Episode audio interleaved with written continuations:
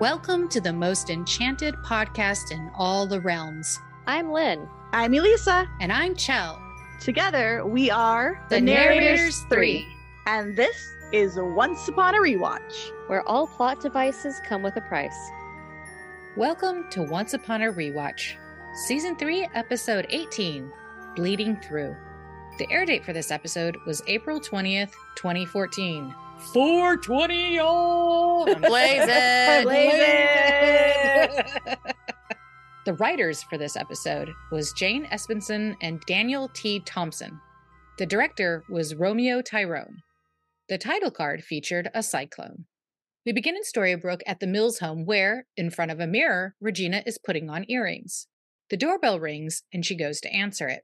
She sees nothing but a basket of green apples. Immediately, Zelena appears behind her in the dining room, holding up a glass of wine. She says it's a gift because Regina's red apples are sickly sweet and that she came to give sisterly advice. They bicker back and forth for a bit, with Zelena saying envy is just another word for ambition, and Regina hilariously replying accurately, Well, that's just not true. You school her, Regina. I loved that line so much. It made me laugh, especially since I literally started to say almost the exact same thing as Regina said it. I did as well, and I was like, Lynn totally said that. I was like, that is a Lynn line if I have ever heard one. It was like it was not exactly what Regina said, but it was pretty close. Like I think I was like, well, that's not even remotely true. yeah, exactly. The way that Lana delivered that line too, it was just like, no, you So dumb good. bitch. No, no, it's Oh. not. Lana is so great in this scene. She's great in this episode. I mean, when is she not great? But Extra great in this. I Extra feel episode. like this is an especially good Lana episode, though. Yes. yeah. She, yeah, she gets extra credit for this one. oh Mhm. yeah, Zelena does, however, get a good zing in when she says that despite having every advantage, Regina still turns her back on every opportunity for happiness. I just want to know if they had to do any sort of noise correction on this scene to cover up the sounds of Zelena just like creaking as she walked around in her weird stiff leather outfit because you know that was an auditory nightmare. Oh, probably. I know. I'm trying to see if no, there's no. She's just in like there's this no credits like for what that is, like what that designer is. So I'm assuming they made. I don't it. know, but it's just like the stiffest little leather mini skirt and leather vest as she's like, you know, walking around the room chewing the scenery. I'm like, I bet she was creaking the whole goddamn time. Was And like someone had to go her and up? edit it. they just put like a whole bunch of oh. oil all over the. Oh, they greased the poor actress up and was like, get in there, kid. Oh, And she's like, it's a paycheck, it's a paycheck, it's a paycheck. Remind yourself it's a paycheck. Eventually, it is revealed that she actually came to make sure Regina was not at the location where she put her heart, which is where she has Mr. Gold go to acquire at the same time Zelena and Regina are speaking. With a cackle, Zelena then disappears. But not before Regina lobs a knife at her. And honestly, I have a lot of respect for the fact that Regina just straight went, fuck this, I'm gonna do a murder. I mean, she is always gay for murder. she is. She is. She is. Meanwhile, in the forest, Robin Hood and his merry men are told by a remorseful but helpless Mr. Gold to give him the heart. Mr. Gold's suit is so upsetting to look at. It's definitely covered in bird poop. Yeah. Like, has Zelena just been having him like stand in the field at the farmhouse and pretend to be a scarecrow? Like, how is there so much bird poop on him? I, I think mean, so maybe. because because it's supposed to be his brain that she's after. Oh, he's a scarecrow. Oh, He's oh the my gosh. Yeah. That's wow. So he Um, probably is just having crow's poop on him all the time. Yes. Wow. That's actually Oh no, are you begrudgingly giving respect to Once Upon a Time I now? am. That was For the actually well poopy done bird for suit? The poopy bird suit. You're giving respect The for the poop poopy suit. bird I am suit? giving respect for the the poopy bird suit. But I bet it's so upsetting for him. He's a sharp dressed man who loves to look stylish, so must Here be he a doubly hard for Mr. Poopy Gold. bird suit. Poop suit because it sounds like zoot suit. Poop, Poop suit riot. riot. Riot. I'm like, oh god, we really are married that we both went there at the same time. oh my god, please. I, I you know that should be actually one of the bingo squares. Is like Lynn and Elisa mm-hmm. use the same reference. Gay.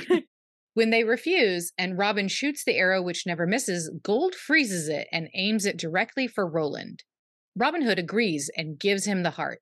Gold apologizes and disappears right before Regina comes onto the scene. Robin profusely apologizes for having given over her heart, but Regina does not blame him as nothing is worth the loss of a child. Regina, look how far you've come. Back in the height of your evil queen days, you were like sending new children like every Tuesday into a cannibal witch's house just to get you a cursed apple. You've grown so much. So proud of you. So proud. So, proud. However, realizing she herself is still alive, Regina deduces that Zelena is planning something worse and vows to stop her. Okay, here's the thing though. This scene is so stupid. Like that's that's not how it works. Rumpelstiltskin isn't the one who fired the arrow. He can't pick or change the target, or else it's Mhm. not an arrow that never misses. This is like playing a really shitty game of make believe with a sore loser child who is like, well, if you have an arrow that never misses, I have the power to turn into a giant lizard that's immune to arrows, and I eat the arrow. Like, this scene is so dumb. I want to get into a fight about it. Yeah. Yeah, I was like, it can't be an arrow that never misses its target because it just missed. Yeah, it doesn't make sense that Rumpelstiltskin's are like, well, now I've changed the target. I'm like, well, you can't. You were the target, and it You never are the target, and you didn't fire the arrow. So sit down, Tiffany. I've never yelled at a girl like this in my life. Oh no, the show just lost all the goodwill it earned with the poops poop suit Poop scarecrow suit riot can't con- save you now. continuity. The poop suit riot can't save you now. I agree at your rage. I acknowledge your rage and I agree with it.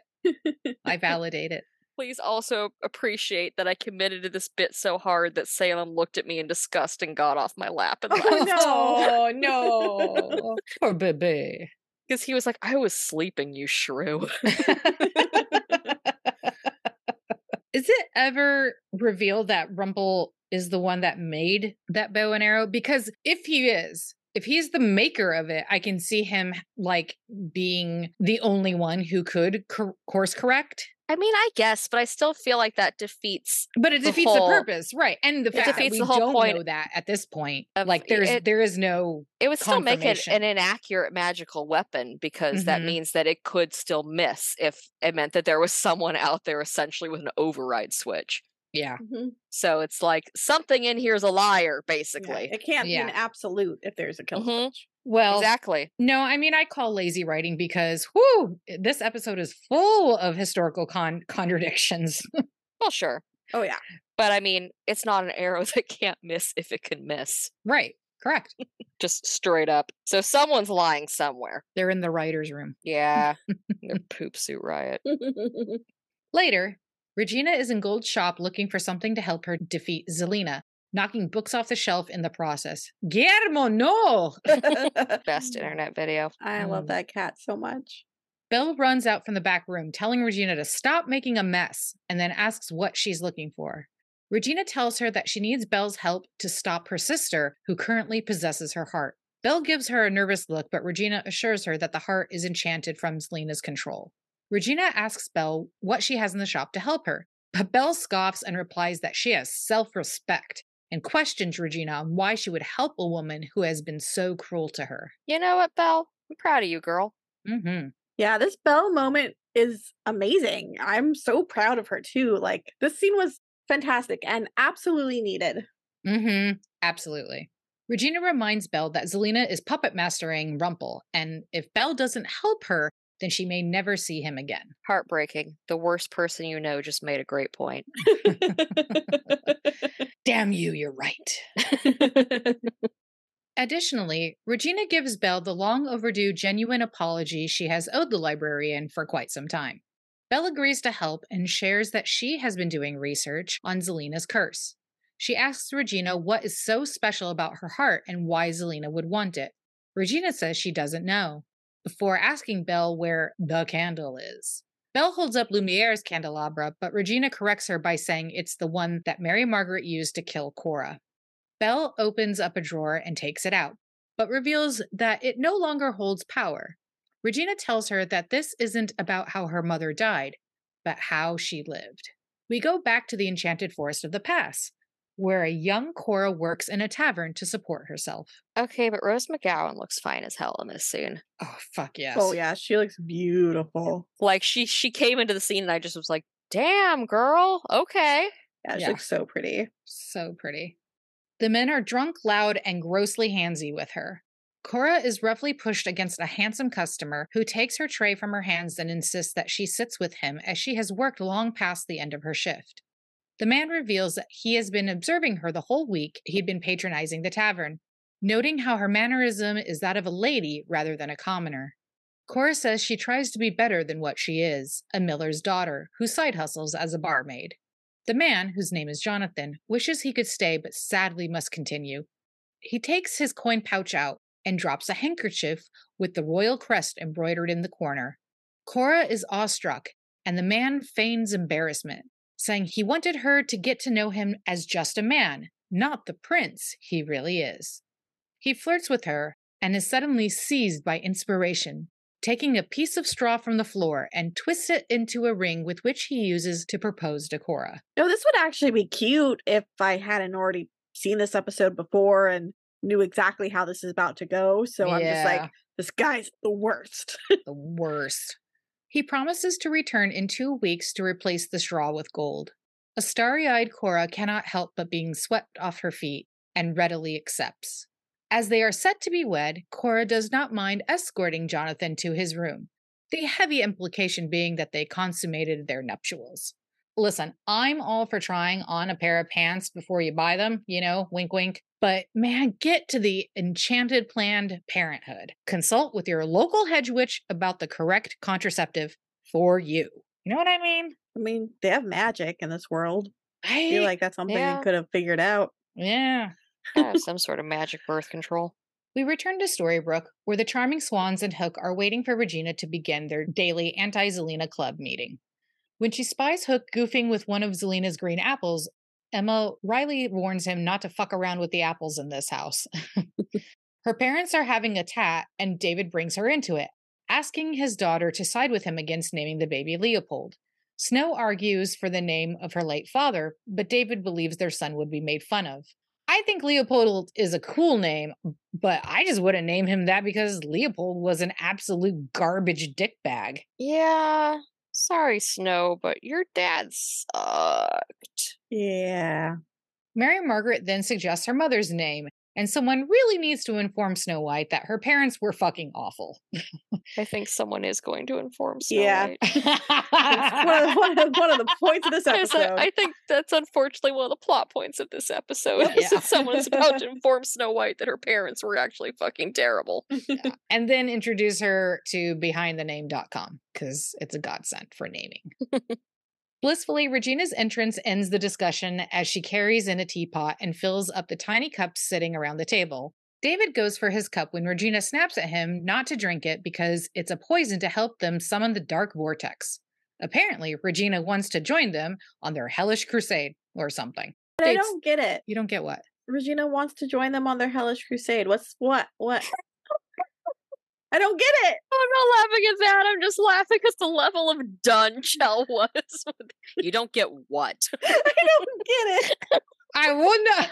What's the dark vortex? I don't know. I just like the Addams Family values reference. Oh, it's an Addams Family Values restaurant reference. Okay. I want to go to the Addams Family. I Family want to go to Values the Addams restaurant. Family restaurant. okay, sorry. Continue. I understand now. I just didn't understand what the reference was. But Oh, think that's what I was wondering. I'm like, wait, did it was mine a grammar thing or did you just Hellish Crusade? Hellish Crusade. Yeah. Oh, okay, yeah. Hellish Crusade is like when her and Gomez were out sitting uh, in the graveyard, like you know, around the house, and she, he's like, "Katamia, what's wrong?" And she's like, "Well, I want what every mother and wife wants. I just wish I had time to join the dark forces and join their hellish crusade. Got it. Okay. Commune, that's it. Commune with the dark Dark forces, forces. and join their hellish crusade. oh, well, yes. Okay. I, okay. I get it. I understand now. Thank Okay. you. just want to go to the Addams Family Values restaurant. I know, me too. That I I like wanna the know- Beetlejuice restaurant. Do you mean Beetle House LA?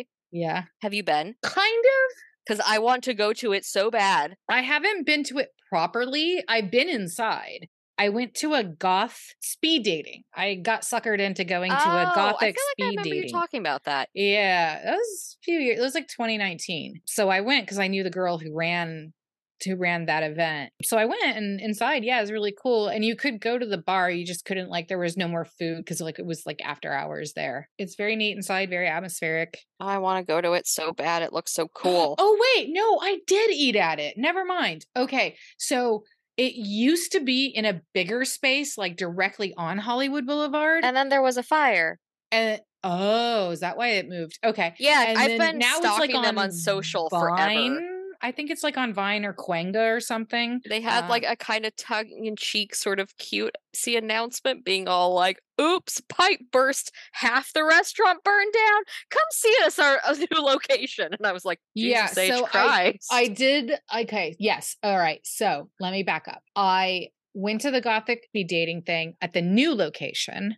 I don't, I don't, I never ate or drank anything, but it's cool. It was, it's much smaller though, like much, much smaller. But I did eat, I had the prefix meal at the original location when my friend Annie and I went to go see Aladdin at the Pantages. And it was fabulous. It's just looks so cool. overpriced, but well, I figure, but any, I feel like any but- place where it's like part of what you're paying for is the ambiance. and it's the ambiance so I and kind it's of the atmosphere and that. there's lots of performers and stuff like uh, like the one who was honestly the best was the creepy willy wonka Because it's all like- like t- Tim Burton cabaret, basically. yeah exactly I really want to go.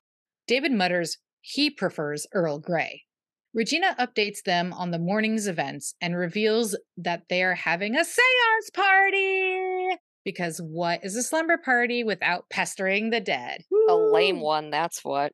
I love that meme that goes around from time to time where it's like, can you imagine like a seance, like, you know, girls playing a Ouija board and they just get some medieval serf and they're like, oh my God, does Johnny like Becky? And he's just like, sure, I guess. Oh, that's gorgeous. He's just like, ah. Ah, I wish memes were around when I was a kid like that. I probably would have fucked with a Ouija board even more, to be honest. At the farmhouse, Zelena is admiring Regina's heart before locking it up with her other stolen trinkets, including the hilt of David's sword. She then takes a suit out of a wardrobe and gives it to Mr. Gold to put on so they can celebrate her acquisition of the ingredients that she has, minus the charming baby, which is due any day. Gold does not want to comply, but when Zelena gives him the choice of screaming agony versus dinner with her, eh, he reluctantly goes for the latter. Zelena apparently is also very upset about Mr. Gold's suit covered in bird poop, but she caused this. She Her caused the poop suit riot. She did. She just she wants to ruin another one. She's like, She's like, do you like this one? Don't get attached. It'll be covered in bird shit soon enough. Back at Regina's, she explains the fairly straightforward ritual, hesitantly admitting that more people do not speak with the dead because the murderer and murder weapon needs to be present. Although it's not like everybody was murdered, Regina, when they died.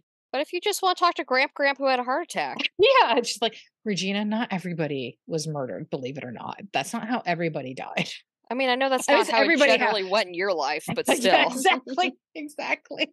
It's like, well, yeah, everyone you know was murdered because that's you were doing the murdering. yeah. Why would Snow White do this? Regina lights the black flame candle. Uh, I mean, the no longer magic candle. Tells everyone to hold hands and think about Cora. The fire in the fireplace goes out and a spiritual vortex opens up above them. Regina calls for her mother not to ignore her and just come down. But the vortex swirls silently for a bit before closing up. Disappointed, Regina blows out the candle, surmising that her mother does not want to talk, thus keeping the details of her past as dead and buried as she is. Back in the past, on a dreary, rainy day some two months later, Cora is standing by the crossroads waiting for Jonathan's return. Hopelessly, she unties the straw ring and drops it into the mud. Walking past the royal gardens, she miraculously finds Jonathan under a pavilion on the royal estate. Overjoyed, Cora runs to him, asking him what happened, that she never stopped believing he was an honest man despite the doubts of her friends. To her shock, she discovers that he is not a prince, but a gardener. He victim blames her, calling her a harlot for sleeping with him. As he attempts to walk off, Cora demands that he give financial support for his unborn child, whom she is pregnant with. She desires enough money to support the child and warns him of the consequences should the prince he is employed under find out that he is treating her this way. The scoundrel chortles at her threat, prompting Cora to shout for the guards to help her. Jonathan knocks her down and dashes off. Ugh, this breaks my heart. Rose McGowan is so fucking good. I just need to say that first because her doe eyes for wanting to believe that he was a good guy really hits me in the feels. But the way she is able to pivot with such grace when he so cruelly rejects her and adapt to the new reality of the situation is just really awe-inspiring. Like you really understand like her true strength for like survival. I have a friend who was abandoned by an utter asswipe who knocked her up, and she has been killing it as a single mom for like the last eight, nine years. Not to mention my own mom, who had two awful husbands and was on her own with my brother before she could even legally vote or drink. So, hats off to the single moms out there. As Cora remains on the ground, her new reality sinking in, a friendlier voice offers assistance. Without looking up, a hollow voiced Cora replies that there was a bandit on the road who took everything she had. The man apologizes and offers his hand and his help. She does not believe that he can help, but he wishes to try anyway. She accepts his hand as he introduces himself Prince Leopold. Breathlessly, Cora thanks him and allows herself to be escorted. Prince Leopold isn't even that young when younger Cora meets him. So, how old was he when Regina had to marry him? Basically, inches from becoming dust. Like, oh my gosh. Rose. The crypt keeper, essentially. don't don't shame my son like that. I love my boy, Crypt Keeper. He's my man. I was not sure where that was going, and the payoff was great. He's my man. I love. I have loved the Crypt Keeper since I was a very small child. I saw Equipty. I'll not drag your good name. We return to Storybrooke, where the gang exits Regina's library with hopes for Belle's efforts and Emma promising to continue practicing magic. Snow stays behind while the others leave. Regina tells her she is not in the mood for a heart to heart, to which Mary Margaret quips, I'm not sure that's physically possible right now. This lightens the mood, and Regina accepts her help. The camera pans over to a mirror or portal as it shrinks in on itself. It's the front door disappearing. It's so they can't leave. It's just it's it's covered over with a blank Oh. wall. Oh, okay. uh, That was weird. Yeah, it's a front I door. to- So it's it's a very typical like haunted house thing that the front door disappears. So there's no way in, no way out. It's the ghost trapping them in that area, which is a it's a pretty common like haunted. Oh, okay. I didn't know thing. what the fuck Yeah. I was. wa- I li- I totally rewound it. I was like, "What the? F- what am I looking at?" Also, I really loved the Snow and Regina scene and all of them that follow in this episode. These two actresses are so good in this one, and even the writing for them is particularly strong. And where the writing is a little weak in some places in this episode, with Snow and Regina, it's it's on. These scenes are great. Back in the past, Cora and Leopold are walking and enjoying each other's company. The prince realizes that Cora is cold and confesses he does not know how to build a fire, otherwise, he would. Cora does, however, and resourcefully borrows his dagger to use against a rock to get a spark going. Leopold admits he wishes to be a king of the people, but recognizes his own helplessness. Cora teaches him how to start the fire. They snuggle close on a log near the fire as Leopold shares that he must marry soon and start a family so that he will have an heir.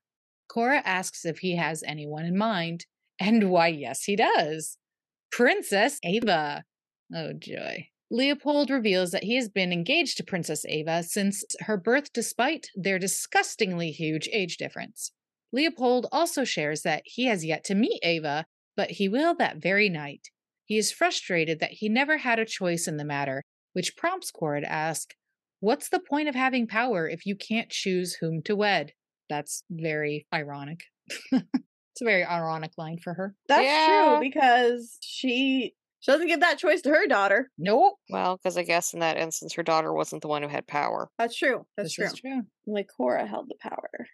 We return to Storybrooke, where Snow apologizes to Regina for murdering Cora. She admits that she does not take it lightly and thinks about her actions every day. Regina thinks about it as well, but she reminds herself that Cora killed Snow White's mother and the situation is just a hot mess of complications. This exchange was so great. Lana and Jennifer just killed this. These conversations here between these two, they they feel like a great payoff on the evolution of the extremely messy history of these two. And I just really liked these scenes. Regina realizes her mother walled off a lot from her, but she is flabbergasted that her mother hid Zelena's existence from her. listen, listen. These are some treacherous waters the showrunners are dipping into. You can't condemn a woman for her choices. Like, yeeting a baby into a cyclone was probably not the best family planning, but it had exactly zero to do with you, Regina. I mean, are you sure? That that eating a baby into a cyclone isn't the best family planning solution. Yeah, are you sure? no, no. I mean, well, we learned that she doesn't even yeet her into the cyclone. Cyclone just, you know, sort of yeets her herself. Yeah, is Zelena Foisted upon like, her own petard. Yeah, is Zelena like accidentally calls it with her baby magic? It's kind of what I thought I was watching. I was I like, oh, it's like, guess. is it her baby magic like summons the tornado? No, it can't be. It can't be her baby magic. Remember, we agreed she got her magic from the the, baby sang- from the magic. sunglex, Mm. from the cyclone itself, because this is just a regular baby from regular people. It has to be. What if this jerky gardener actually has like a magical heritage? It's No, generation. I- I-. I can't. I can't. The mental gymnastics. His I have uncle to is Gary the Wizard. he does children's parties. Head canon accepted. Is that from Charlie the Unicorn? No, I think Oh. it's just from Lynn's brain. it's just from Lynn. Oh, okay. I just came up with Gary the Wizard. Gary the Wizard He does children's parties. does children's parties and bar mitzvahs. Hell yeah. I don't know where I was going with this with this thought. I had a thought, and then Gary the Wizard sort of just took Hey, it over. You're robbed welcome. me. He made he made my thoughts disappear. Ta-da! It's his magic. He's so powerful. He made them disappear. It's magic. He's really good, you guys. I deserve a gold medal Tip for all the mental gymnastics that I am doing for this fucking episode. All right. Anyway, they hear thumping and rattling upstairs and go up to investigate like morons. Not really. I mean, that you is know, kind of horror movie one on one. Yeah, don't follow the noise. You No. don't chase the noise. No. But then again, you have Regina, who is a very powerful magic user. So there you go. Whatever that noise is, I'ma fuck it up. Yeah, exactly. The noise is emanating from a supposedly empty room. Why the fuck you have an empty room? Why do you have an empty room in your house? When Regina touches the door handle, it blows off and reveals the specter of a young Cora at a spinning wheel. I love that Cora was like, my ghost form will be young and hot. Deal with it. I mean, if you can be Rose McGowan, why wouldn't you? Yeah, I would expect nothing less. I mean, don't get me wrong. Barbara, Barbara Hershey is Hershey's hot, beautiful hot too. as hell. Yeah. But I can. Oh, that is a that is a big Cora move. hmm She's like, I'm gonna, I'm gonna go when my tits were at its perkiest. Yeah. I mean, she would. Yeah. She absolutely would.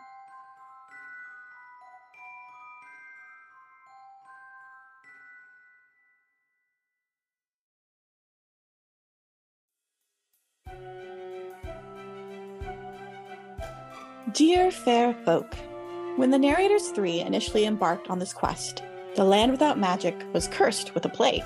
Its presence made a weekly show possible.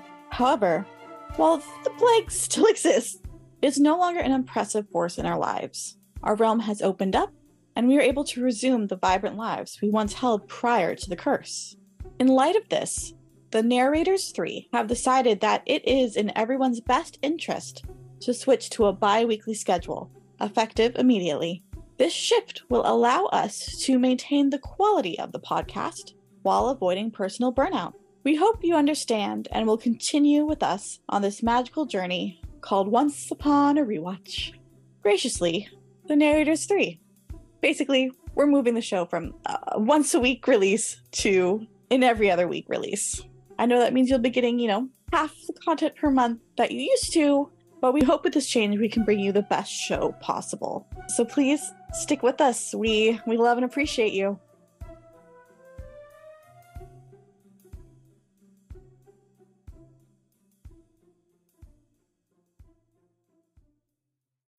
When you need mealtime inspiration, it's worth shopping Kroger, where you'll find over 30,000 mouthwatering choices that excite your inner foodie. And no matter what tasty choice you make, you'll enjoy our everyday low prices, plus extra ways to save, like digital coupons worth over $600 each week. You can also save up to $1 off per gallon at the pump with fuel points. More savings and more inspiring flavors make shopping Kroger worth it every time. Kroger, fresh for everyone. Fuel restrictions apply.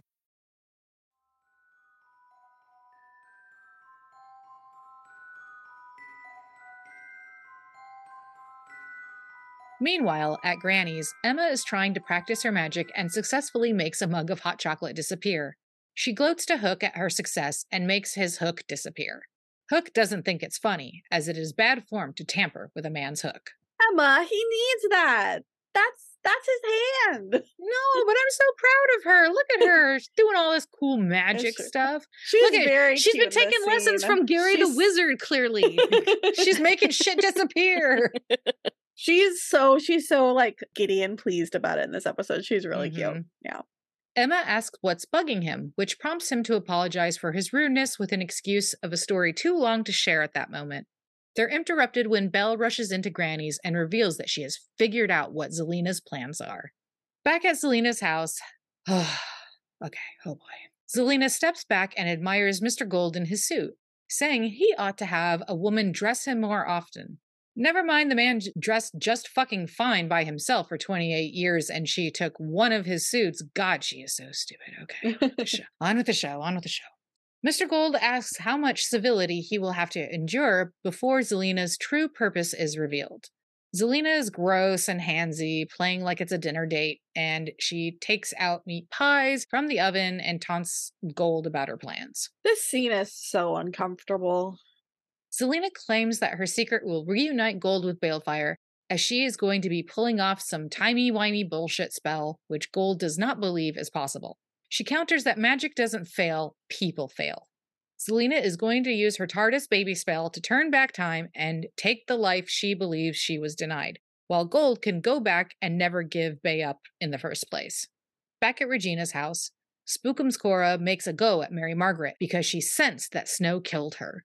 Regina holds Cora back, but she will be unable to for very long. This is some of the weirdest CGI on this show, and that's really saying something. Yeah, I didn't like the way her face like Her face hovered above her body. cloak. It was It didn't really connect with it. It was like they made the body first and then put Rose McGowan's face on last and didn't bother to blend them. yeah. I don't know if they were going for that look or what, but it was very disjointed. I don't know. I just know that in a show with lots of real weird CGI, this is some of the weirdest, and that's kind of an achievement. In the enchanted forest of the past, a regally dressed young Cora is admiring her engagement ring from Prince Leopold. Jonathan finds her and threatens to reveal that she is pregnant with his child unless she gives him gold and anything she can get her grubbies on. Between a rock and a hard place, Cora agrees, planning to meet him at the pavilion the next night. The camera pans and we see that Princess Ava has overheard the whole conversation. Uh, First of all, fuck this asshole. He compares his extortion of Cora to her trying to get literal child support from him. Fuck you, dude. Also, I hate Ava so much. Like, why the fuck is she just hanging around in her stupid ball gown? Go find an age appropriate husband. Yeah, that was the thing I had too. I was like, why is she just chilling there? Like, that's fucking casual. Okay. Yeah, casually in her ball gown. Yeah, it's Like- fucking weird. She's a weird girl. She's a snoop. That's what she is. Anyway, she's very young. Very young. I mean, Mm. she's very young. She's literally called a child multiple times throughout this episode, Yeah. which lends to my idea that this character is supposed to be a teenager. hmm And it's fucking gross. Yep. And Mhm. All she's probably been told her whole life is your purpose is to marry this king, and now this king doesn't want you. And I actually feel a little bad for this kid who, like, sure, but that's not Yeah. Cora's problem, you know, No, and that's it's not Cora's, Cora's fault problem. either, you it's, know, it's, and that's it's and this little dum dum is very misguided and like misdirected where her ire should be at, you know. yes, absolutely. Anyway, back in Storybrooke. Mary Margaret is apologizing to Cora's spirit as Regina struggles to hold off her mother. However, she's determined as she tells Snow, if she wants to kill you, she's going to have to go through me. This touches Mary Margaret, but Regina clarifies that this is about herself and her mother. I love Snow's little shocked face when Regina protects her. Like it was really cute. She's so touched. She's so surprised and touched. hmm And then Regina's like, eh, you know, don't mistaken as I, I don't care. I, it's not about you, man. It's about me. and Snow's like, "Aw, Oh, It's you not do gonna like you or anything. I like you." She releases Cora, who slaps Regina away so she can take possession of Mary Margaret's body. Snow collapses into a chair and is able to see Cora's pass. Back in the past, Cora is prowling the Great Hall looking for items she may use to send off her extorter when Leopold shows up and informs her that a rumor has been going around saying Cora is pregnant. Cora maintains her pretense, begging forgiveness if this lie has caused her fiance distress. Leopold tells her that gossip means nothing to him so long as he can trust Cora. She takes his hands and promises there is no baby, only her love for him. Princess Ava steps out from the shadows, accusing Cora of only loving herself. Princess Ava told Prince Leopold about her rendezvous with Jonathan, but Cora accuses her of being a jealous brat. Ava tells Leopold to check Cora's pockets, where he finds the jewels she stole to give to Jonathan, so her secret would remain a secret. The guards take Cora away as Princess Ava bemoans pitiful, pathetic Prince Leopold. Poor little rich boy problems. But don't worry, he'll soon have a good wife and a child, as pure as snow. Are we supposed to think these two assholes are the good guys? Surely we're not, right? I mean, I think the point is we're not supposed to.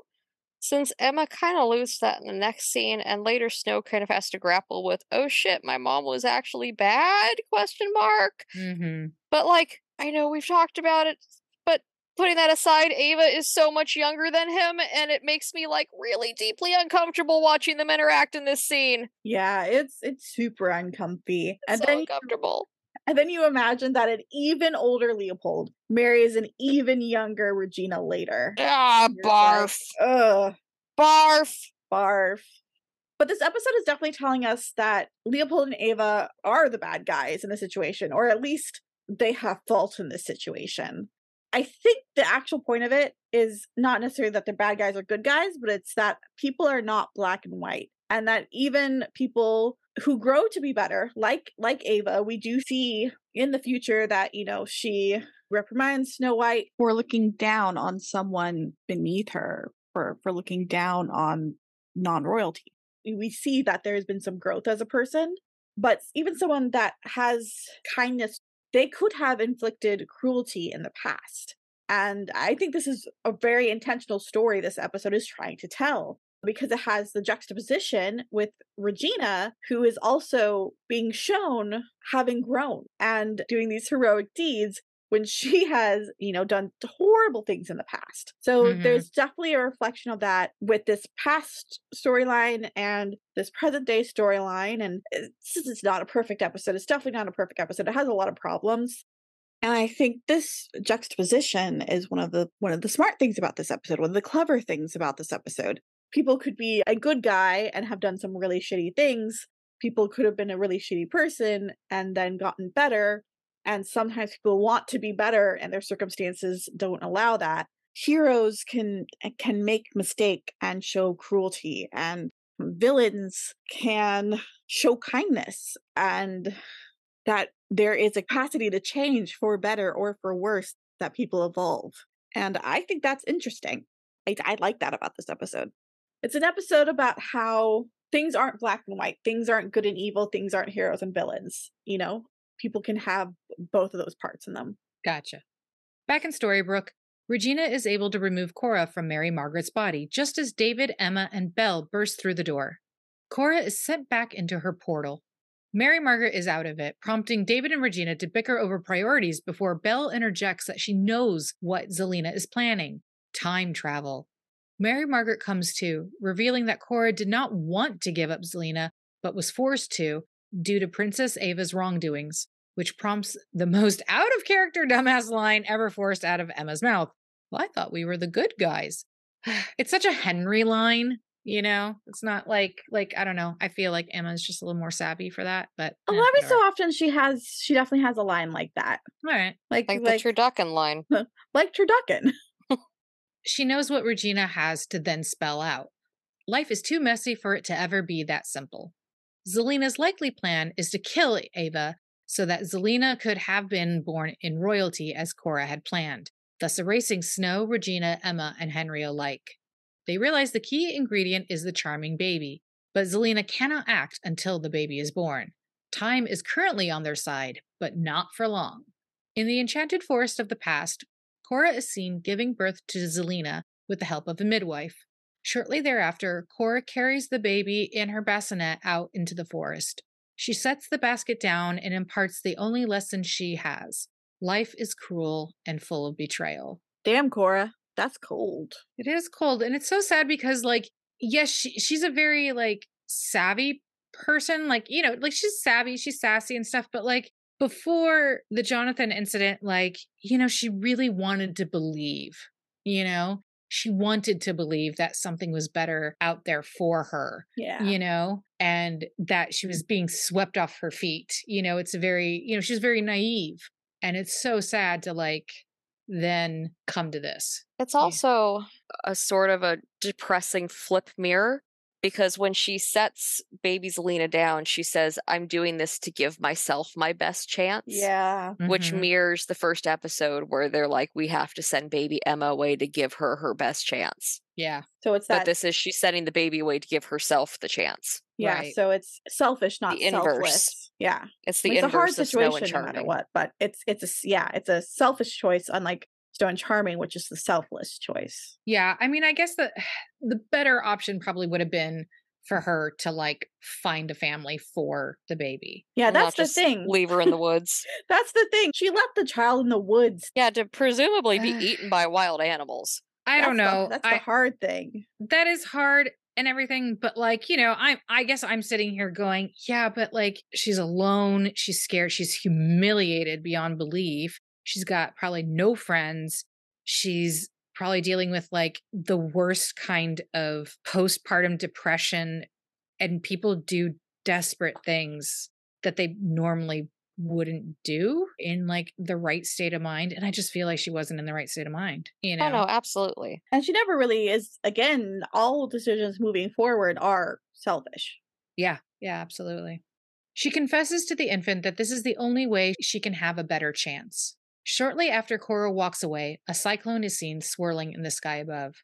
See, Cora didn't eat the baby into the cyclone. The cyclone took the baby of its own whim. Missed opportunity, really. I mean, yeah.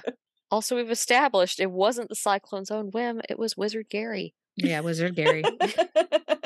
I like that it became Wizard Gary instead of just Baby Zelena. I like that Wizard Gary. It's Wizard just showed up. Gary. Listen, And- he's very talented, and we should give him credit where credit is due. And the thing is, the thing is, he summoned that cyclone on accident because he's a little clumsy. He actually was following her around because he was going to adopt that baby and take good care of it. Could be like, I failed with my gardener's son. He's an asshole. I'm going to raise this baby. But he accidentally summoned that cyclone. Yeah. Ugh, what a tale. What a tale. What a tale. okay. It, it's chapping my ass now. It's chapping my ass. Oh, I don't. no. I don't like that the narrative is setting up to be like that mirror of like, oh, this is supposed to be like a selfish thing. You know what? Fuck you. not to you guys, obviously. no, not you guys. No, no. I'm I'm pointing I'm pointing very directly at like the the word document that I'm reading off my notes for as they're the representative of the writer. I'm just like, I you know what, you guys, fuck you guys. She does deserve her best chance. I, I mean, let's be fair though. This isn't like the first time the show will make a shitty and let's face it, kind of misogynistic turn. Yeah. No, no. Oh God, no. So it will not. it's- It is not the first, and it certainly won't be the last. Yeah, so like it's disappointing but not surprising, I guess is what I'm going with Yeah, here. there you that go. they took that turn. I just wish they had had her leave the baby on a doorstep or something even a little bit better. Because dropping her in the middle of the woods is cruel. Yeah. Yeah, exactly. And it's it just sets it up like really is that the message that you want to send to your viewers, to your young and impressionable viewers? That's good. That's great. Like, no wonder Zelena went off the rails. She got a vision of, oh, my mom just dumped me in the woods. Right. Ugh. If you have an unwanted baby, you just dump them at the enchanted firehouse. Okay, that's that's all you have to do. No questions asked. Mhm. There's got to be good fairies or something somewhere that like Yeah, it's the fairy. It's the enchanted forest. That's like Ah, that's such a that's fucking fucking trope that it's like. And then three fairies, goodly fairies, happened upon the babe in the woods and raised her as their own. And they called her Briar Rose. That shit. Zelena could have been saved by those fairies, but the blue fairy had them working some dumb assignment and they had to stay late. Well, you know what? Because She probably had some stupid ass like vision, like Rumpelstiltskin does, the convenient vision where she knows that Cora's daughter is going to like bring a curse upon their land. So she's like, well, you better yeet that baby in the woods. she summoned the cyclone. You summon the cyclone. It was the blue fairy all along. If it wasn't for the blue fairies, Zelena would have just like grown up singing to animals and dancing barefoot in the forest and getting lopsided birthday cakes. Damn.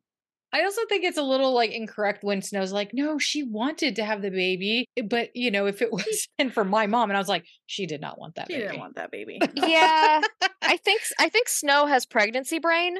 yeah.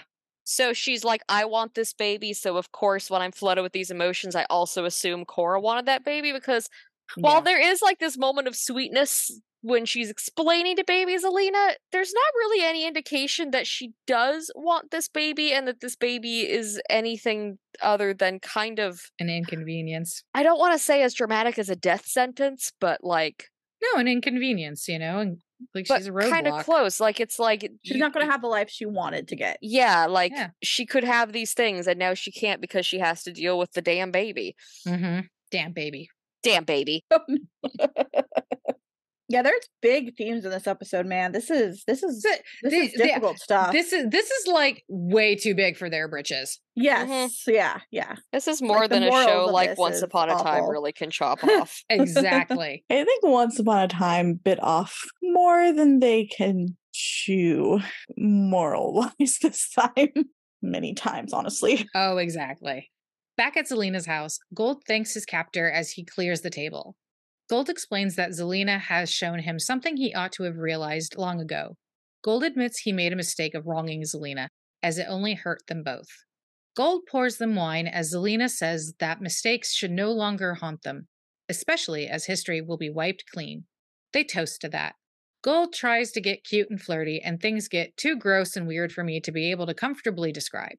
In reality, Rumpel was going for the dagger, but alas, Zelena catches him and resents her offer to save Neal. Gold reminds her that Neal sacrificed his life so that Gold could stop Zelena, and he intends to honor that. Zelena sends him back to his cage. This scene is so icky, I literally crumpled in on myself watching it. It's big barf hours over here, lads. And Mm-mm. like, I love though that Rumple was like, I'm not going to tarnish my son's memory and sacrifice. I'm going to do exactly what he wanted me to do. No, you know, good on him. to sta- Yeah. And I'm Oh, just yeah. like, and I love that, you know, like, cause like, like Regina, he has come so far, yeah, you know, like growth wise. And I know what's coming down the pipeline. And it just, it, I'm trying to just savor these characters as they are right now. Right now. I know some big Right gold now. back back pedals happen in season four. Yeah. Okay, but this scene is gross. The no, it's is so gross, disgusting. and that's Yeah, why I'm not so even gross. discussing it. I'm just like, "Ugh, I can't. I was even." just like, I don't. Is this allowed? I don't want. I don't shouldn't be watching this. yeah. I, I just I kept don't- yelling barf at the I screen want when we were watching it. I I just was like, want barf, ah, this." barf. I hate it here. Yeah. Meanwhile, at Regina's house, Regina and Mary Margaret make amends about their past, realizing their history is a lot more complicated than they initially realized. They're able to make a couple of giggles about it before getting serious about the fight against Zelena. Mary Margaret gives Regina an excellent pep talk, believing Regina can use her immense depth of feeling to lead herself to happiness. She need not hold back. This is such a great scene. I hate that I know this show slipped us backwards, as I just said. Regina and Snow on the same side is so rewarding because these moments are precious. I also like the idea of them healing from childhood trauma together. yes, all of Regina's and Snow's scenes this episode, but especially this one, eh, they're so good. Like these scenes show such growth and understanding. I love them. They're they're wonderful. That night in the forest, Robin Hood is tending to a fire alone when Regina walks up. Leaping to his feet, Robin Hood again profusely apologizes for losing Regina's heart to Zelena, promising to get it back. Wordlessly, Regina grabs the archer and kisses him. Yeah. End credits. okay, so while I don't like everything in this episode, and I feel like we've talked about kind of what I, I didn't like already, because there are some pretty icky story beats. hmm I do have to say I, I do have a lot of fondness for it because of the Regina and Snow scenes. It really illustrates how far they've come and how each of them are a complicated person and their history with each other is complicated. But despite it all, they have come to respect and care about each other, no matter how rocky the road has been that led them to these hearts to hearts. They're here now. And I, I think this Regina and Snow, like the B plot of the episode, with them dealing with the ghost of Cora and the trauma that surrounds both of their relationships with Cora and each other, was extremely well done. That specific plot is probably my favorite part of the Oz art so far that we've watched in this rewatch. Another moment I did really enjoy about this episode was Belle and Regina's exchange in Mr. Gold's shop. So basically, I really loved every scene that was Regina and a princess that she is making amends with, um, that she's she's growing and they're having these like you know these harder conversations showing understanding and growth and I really like those. The writing and performances in those scenes really made this episode for me. So I kind of wish that was the A plot instead of like the B plot here, but it's a shame there are other moments here that just kind of skis me out Mhm. like the Zelena and Rumple C plot and all the icky consent issues there. And the the Cora arc, I I kind of wish season two, episode 16 of The Miller's Daughter was the only Cora flashback we got. Because that one was so strong. And as much as I enjoy Rose McGowan, I don't necessarily think this extra layer to her story was needed. But overall, I, I liked it other than very specific, like that's not okay things in both Zelena Rumple plot and in the the Cora flashbacks. I mean, I guess I didn't hate this episode. I possibly liked it better than last week, but I gotta say it was it was icky. It had a lot of icky scenes I didn't like. and also just that two women would be in competition for a man as deeply stupid and mediocre as Leopold is just what? And he's so much older than Ava, and it's so nasty. Like, yeah, she's a bitch, but I also want to call Child Protective Services. Mhm. Cause it's ah ah. yeah. But I will I will echo Elisa in that I thought Regina and Snow subplot was a bright spot and a very good showcase of character development on both women's parts, but I can't get over how gross I felt about everything else. Mhm. I'm very sad that this is probably the last Rose McGowan we see in the show because I adore young Cora. However, I'll say it again until I'm blue in the face. None of this backstory was necessary, and in fact, spits directly in the beauty of the Miller's daughter. Never mind the firstborn nonsense that has no place fucking being here. There is no logic to all these additional details. Okay, one, Cora lived in the kingdom ruled by King Xavier, her future father in law. Ava and Cora did not recognize each other in that episode.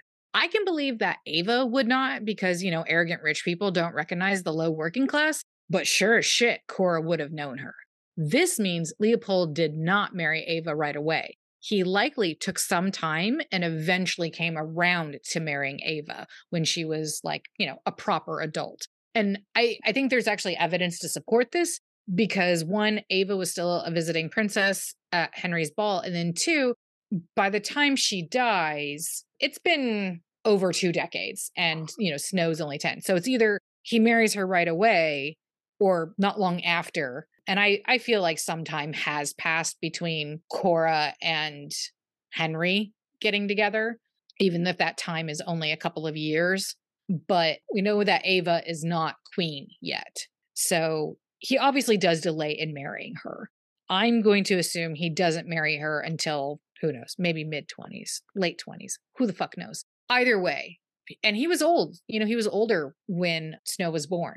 I, I just I think there's evidence to say that like, you know, he didn't actually have like a complete child bride. They're still like, you know, stupidly far apart in age, but This is this to me is the most egregious sin. Leopold would have recognized Cora. He would have 100% known her when the whole Snow and Regina horse incident happened, which makes it all extra like super gross and creepy that he then marries a young Regina who was likely, I think we all said, in her 20s. Yeah, pretty early 20s. Yeah. So it's just like, what? He forgot this woman he was very briefly engaged to, and he just assumed, like, oh, her name was also Cora. I don't know. Well, I mean, he's quite old. His brain's go- starting to go. Yeah. Kid starting to turn into oatmeal.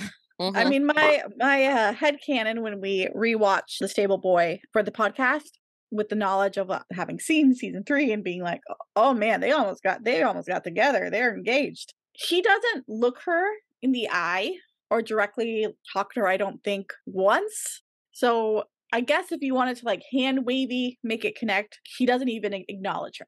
Like he he's giving her that cold shoulder, but it's really because they just didn't have this planned, you know. Right. guess you and can- I and I feel like he would have been such a snot. Like I feel like he would have been like, Well, I didn't trust you then, you're a liar, and now, you know, like I don't want to marry your daughter because she's probably tainted because, you know, you're a liar. I don't know. Or maybe he's so old and also he's like so old. of His himself. Clearly, Yeah. no other like royal or regal person uh, would have married the Cora he was engaged to.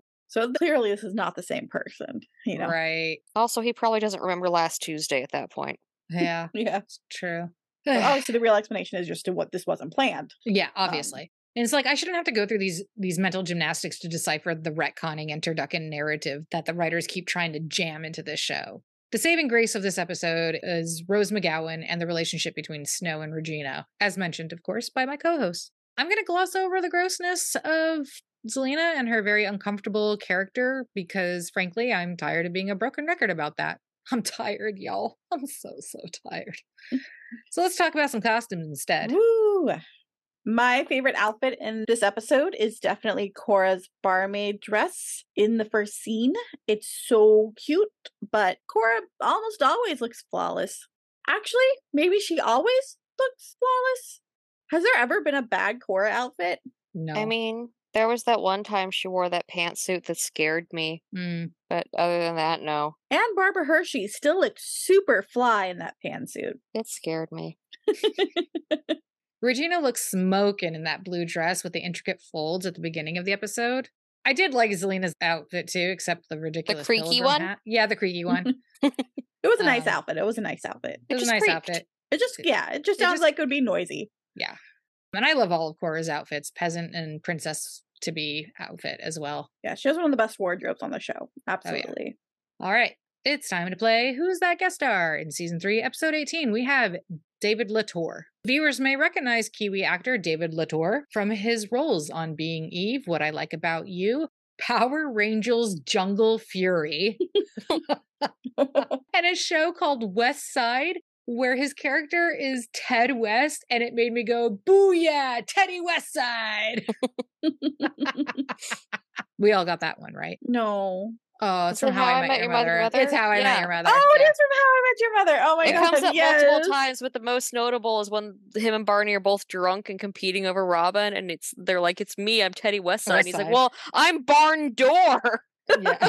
and they both are drunk and stupid and pass yeah. out. And Robin's like, "Hey, Teddy Westside, Barn Door, you need to get out." Oh, yeah. I remember. Oh, that show was so good until it Till it wasn't. until it wasn't. Pretty much, yeah. Eric Lange as Prince Leopold. American actor Eric Lange is most recognizable from his roles on TV shows such as Weeds, Narcos, The Man in the High Castle, Easy to Assemble, Victorious, and the reimagining of Perry Mason, which is a baller show. Watch it. All right, it's time to ask Wizard Gary to explain the timeline, but he's not here, so it's me. All right. So the Do you know he's not here? He's very good. Mm, oh no. All right. So the flashbacks on this episode most closely follow those seen in season one, episode five, That Still Small Voice, which ends with Jiminy watching over a young Geppetto. The episode that most closely follows this one is the opening flashbacks in season three, episode 16, It's Not Easy Being Green as that opening scene shows the immediate aftermath of Cora abandoning Zelena in the forest and baby Zelena being whisked away in the cyclone. And that's it. We got some uh, nice questions and observations coming in on Tumblr, some of which are anonymous. Really appreciate it. And I think there there's some really interesting observations there too. Just a note, uh, especially with anonymous things, since this is a spoiler free podcast, we're going to keep things to what we've discussed so far. Um, so we can't publish the response to questions or observations dealing with spoilers of episodes we haven't covered yet. So just a reminder there, but we do really appreciate it. I thought your comment was really interesting. The one that recently had some season four spoilers in it. But also, Chell is the one who answers questions on the Tumblr, and we are almost at the time uh, that narrator Chell hasn't seen it. So, Lynn and me have seen to almost the end of season five, but Chell has actually not seen four or five. Correct me, I don't want to speak for you, but No, correct. I haven't seen any of four and five. so season three finale is going to be the last rewatch for Chell. It's going to be all new from here on out for her. Yep. So just a heads up, because me and Lynn have been doing our best trying not to spoil Chell. So if our listeners could could help do that, that would be wonderful. So thank you so much. And you can always message me if you want to talk about anything later on. Yeah, message her on Twitter because Yeah. we kind of share the Instagram. So Yeah. I will see the Instagram sometimes as well. But yeah, thank you. I appreciate it. Time for our rants and raves. I had a pre Thanksgiving get together this Saturday and got to see one of my favorite queer comedians, Ashley Gavin, at the Irvine Improv on Sunday. This whole week is super jam packed with a lot of fun that I'm looking forward to. I'm also currently reading The Lost Girls by Sonia Hartl. It's a quick read YA novel about vampires and revenge, and I think my co hosts would enjoy it. And uh, happy Slapsgiving to all that gorge upon it. Blessed slapsgiving to you all. God slaps us, every one. God, yeah. It's funny because it's accurate. Oh, and Andor fucking rules. Watch it, y'all. Oh, I have we haven't started it yet, but I am I'm not even so going to say anything. That's I'm just so I'm just I'm just saying Andor rules, and I'm and I'm happy. I'm just happy. I'm just full of Star Wars feels. Well, I mean, Cassian is my little meow meow. B2EMO is mine. But I would expect nothing less. was just gonna love a droid. I fucking love a droid. My lizard brain is now a tattoo brain. And now I'm like, like every time I watch a new episode of Andor and B2EMO is on the screen, like the lizard brain just goes, We should get tattoos of all the droids. And I'm just like, no, shut up. That's not the aesthetic we're going for. And they're like, but droids, but bot bots. And I'm like, no, we just need a stuffed animal. That will that will that will suffice. I mean, not to enable, but I feel like you could get like a really cute droids tattoo. yeah. Oh no, absolutely. It's just again, not really. Not to enable, No, no, no, no. but I'm also that guy who's always like, yo, get the tattoo because I love tattoos.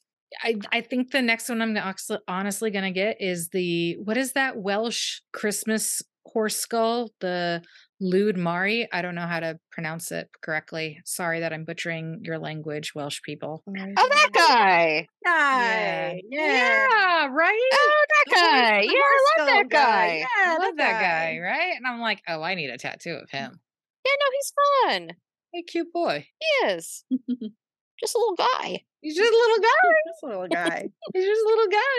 He's a puppet. A little puppet. In his Poopenhausen. He's a Poopenhausen. I need some Poopenhausen tattoos. That is not Pinocchio. No. You know, for someone who absolutely fucking like loves a goddamn puppet, I do not like Pinocchio. Listen, there's exceptions to everything. There's always Okay. one bad apple. Yeah. Although I do want to watch the new Guillermo del Toro Pinocchio, but that's because I love. What? Yeah, it's Okay. it's it's all um stop motion animation. Oh shit. Oh no. Now you've said the magic words. Okay, yeah, like gonna I'm like watch I don't really like Pinocchio, but I love Guillermo del Toro and I love stop motion and everything I've seen Guillermo, for it looks beautiful. everything that man touches is gold, so I want to watch it. Yeah. he is like one of the only like horror directors that I really love. Because he Well, makes the more- thing it's that I'm the most garbage cross-genre. for. He makes horror movies that are beautiful, and that is my catnip. hmm I love a beautiful horror movie. Yeah, this stuff is so good. Speaking of horror movies, Elisa, I know. I so I watched a lot of movies last week for the first time because we've you know we've been home a lot with poor little convalescing Merlin. It Um, looks but like a triceratops right now. yeah, yeah, we watched some films from across the years that were new to me. The first of which was Scream, uh, which I know came out in like '92 or something like that. So it's been a long time. and- 92? No, no, no. Like 97, 98. Was it 97, 98? Okay. Had to been.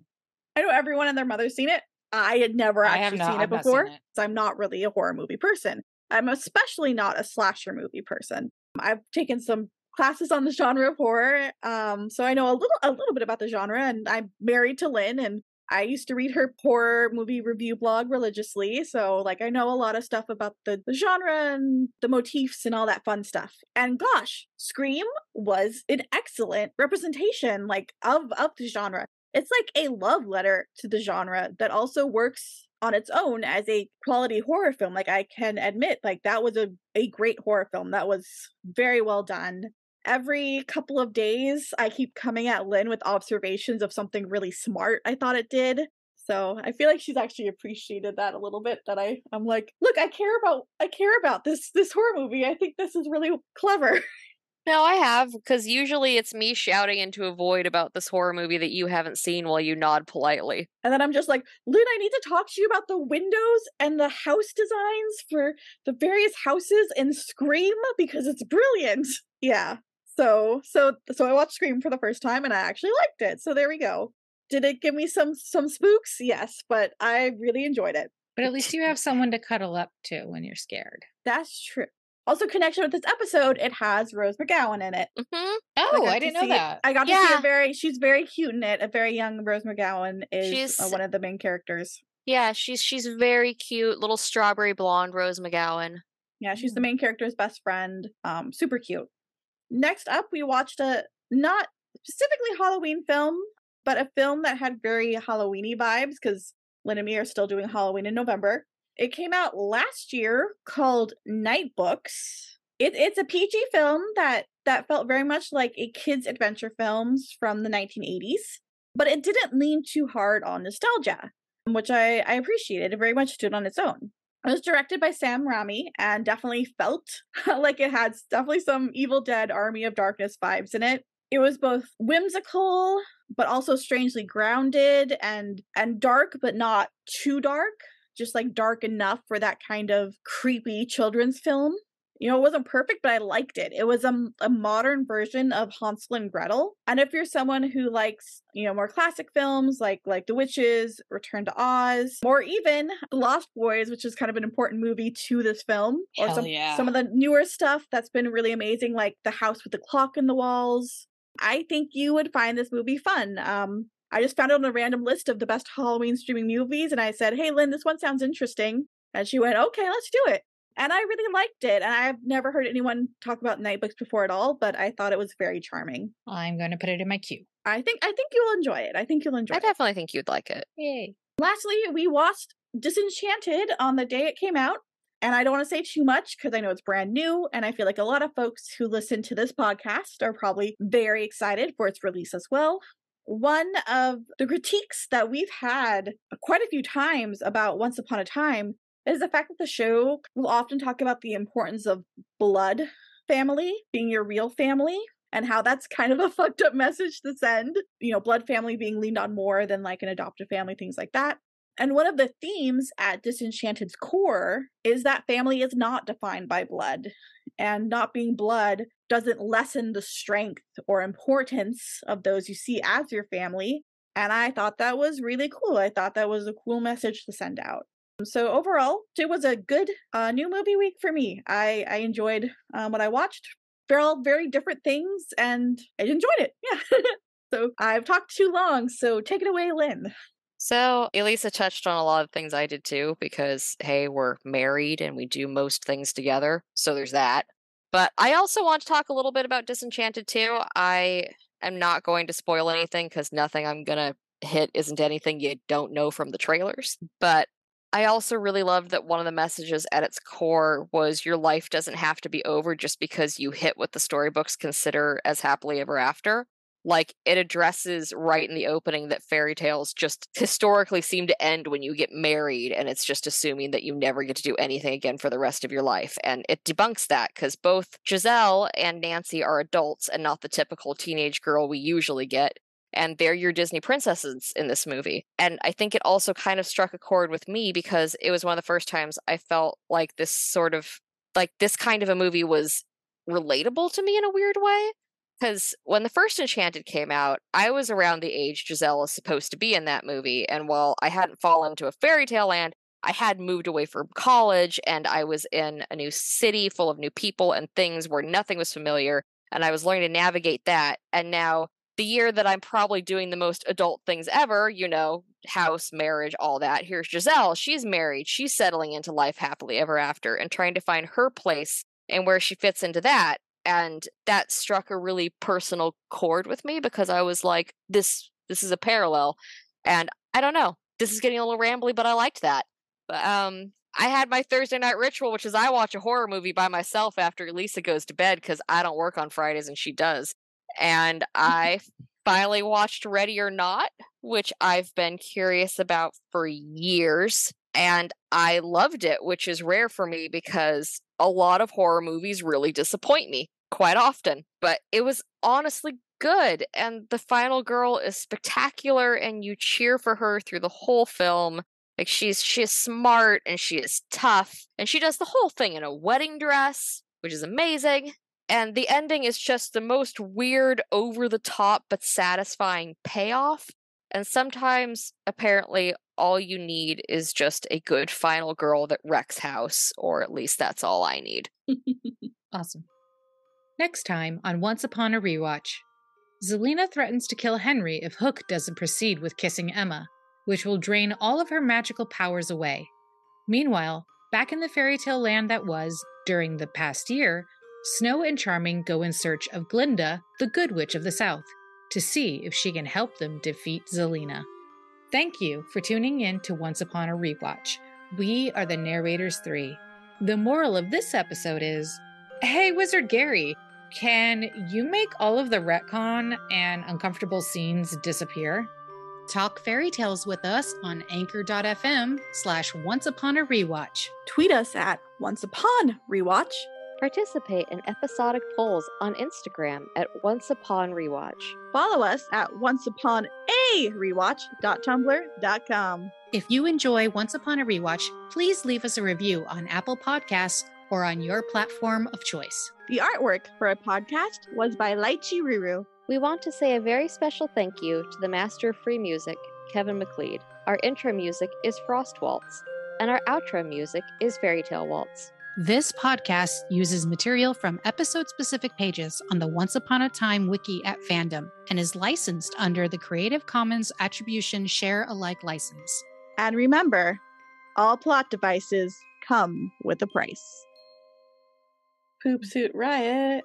Riot! I don't know what this is. Zoot Suit Riot. I don't know what this is. It's I, from I, the. I will link it to you.